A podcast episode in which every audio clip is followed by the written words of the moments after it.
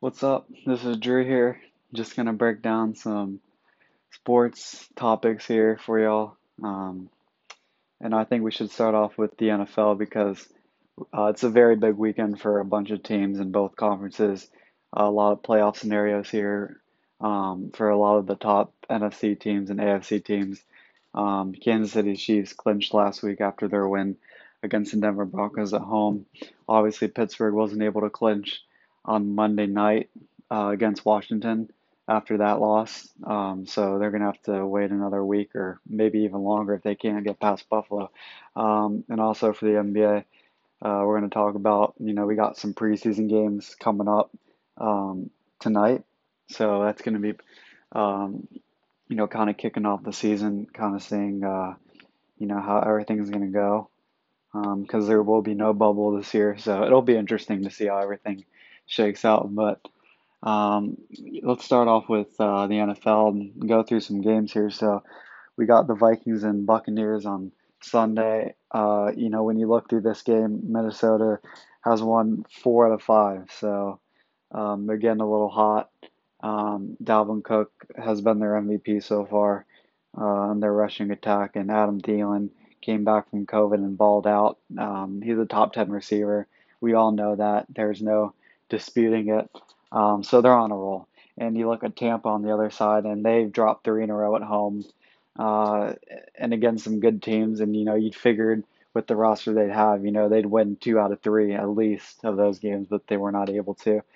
Um, one was a blowout loss to the Saints, other close game to the Chiefs, and the other one was a three-point game to um, the LA Rams. So uh, two tight games that really could have gone in their favor if some things gone right. And the Saints was a complete blowout, as we all know. Uh, but this game, I really think Tampa takes it. They bounce back, uh, especially a bye week to prepare.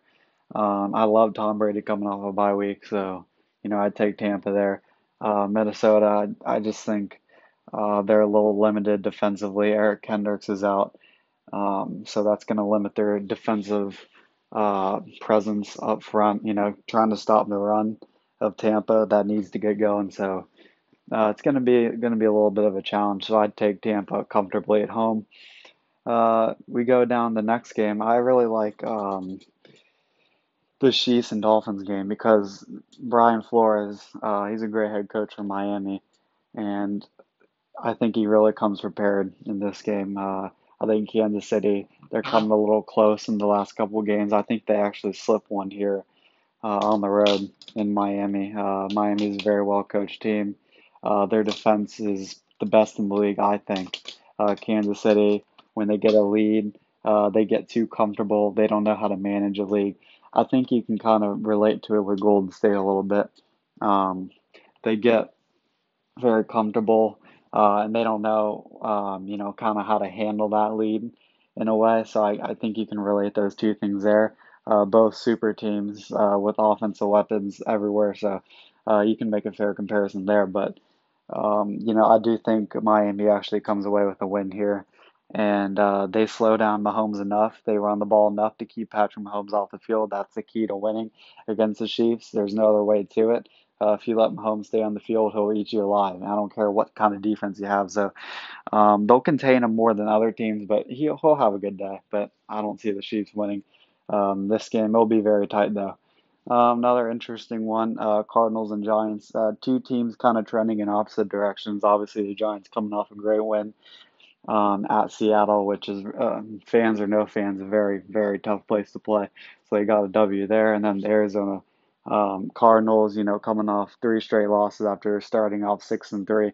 Honestly, could be four straight losses if it wasn't a hail mary to uh, DeAndre Hopkins. So, um, a lot of uh, um, opposite directions uh, these two teams are heading. But for the Cardinals, it's a must-win. I mean, they've uh, they played in New York in the stadium already. I know it was against the Jets, a different team, but you know they kind of been here, and um, I think I think they come out um, with a close win.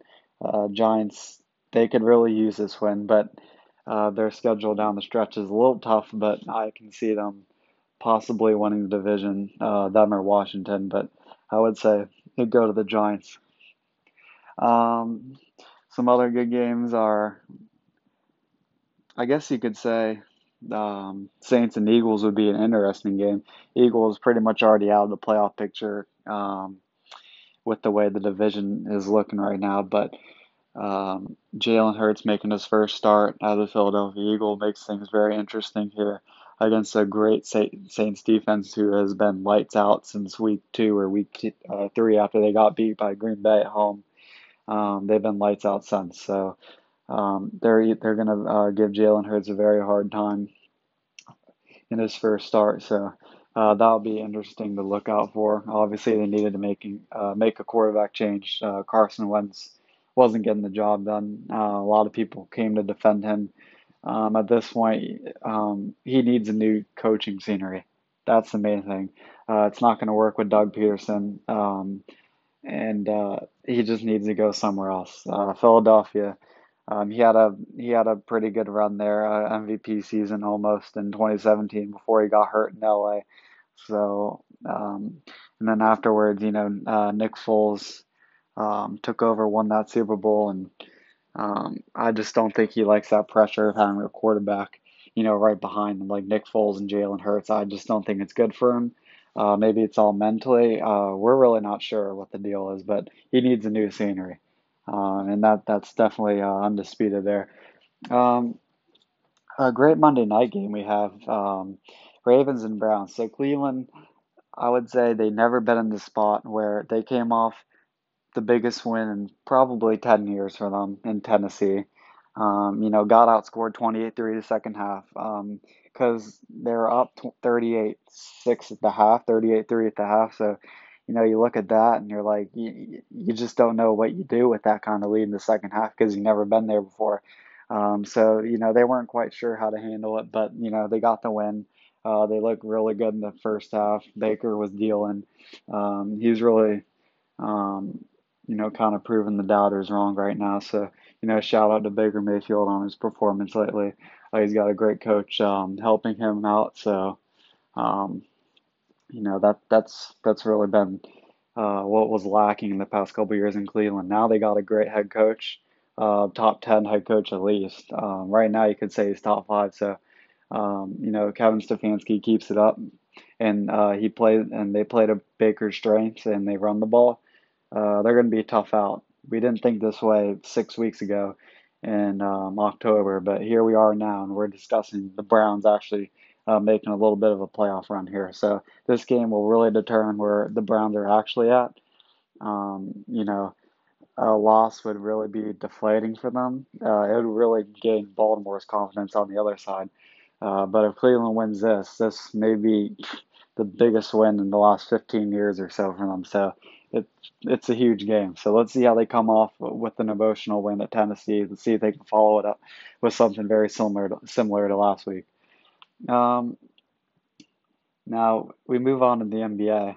Um, you got some preseason basketball going on as we speak. Magic and Hawks are playing right now. You got the Knicks and Pistons. Uh, biggest biggest storyline right now is um, James Harden, and um, you know where do you think uh, he could end up? So, what I believe um, is, I don't think he he stays in Houston. Um, through the trade deadline. Like I, I don't think he, I don't think he's going to stay there. Um, you know, you look and you you just see all these reports on him being everywhere else but camp, at practice. That just shows he's not committed to the team. Um, you know, he's really every day you, you hear him hint at another team that he wants to play with. And, you know, the Rockets, I'm sure they're getting really tired of his act and um, they like to move on from him. They get another star or possibly superstar in return uh, with Boogie and John Wall, they can make a playoff run. Um, probably and the new coach, so they wouldn't have um, run ISO ball the whole time. So I believe they'd actually look um, not maybe not better record wise, but team chemistry would be there. Uh, I feel like it'd be better for the team overall. Um, but Harden's a generational type talent that you know all other 29 teams would want. So Rockets are gonna want a big haul in return. Um, so we're going to see how that ends up. Uh, reports of him going to Miami, Milwaukee, Philly, Brooklyn. Uh, those are some of the teams you know that he's kind of hinted at going. Um, it'll be very interesting. Um, personally, I think him gro- going to Brooklyn would be a mess. Uh, three guys who are ball dominant. Uh, you put Kyrie as a third option. He wasn't even okay with being the second option in Cleveland to LeBron, so couldn't imagine how he'd be, um, you know, in the third option in in New York City. So um, that wouldn't sit well with him, especially with all the drama that uh, that's going on with him. So um, we're gonna. It's kind of a wait and see thing at this point. But right now he's on the Rockets. Uh, he didn't travel with the team tonight to Chicago because uh, he got to pass some COVID protocols. But um, you know, big big storyline there with James Harden. Um, that's that's all I got for you today. Um, hope you enjoyed and uh, hope you guys have a good day.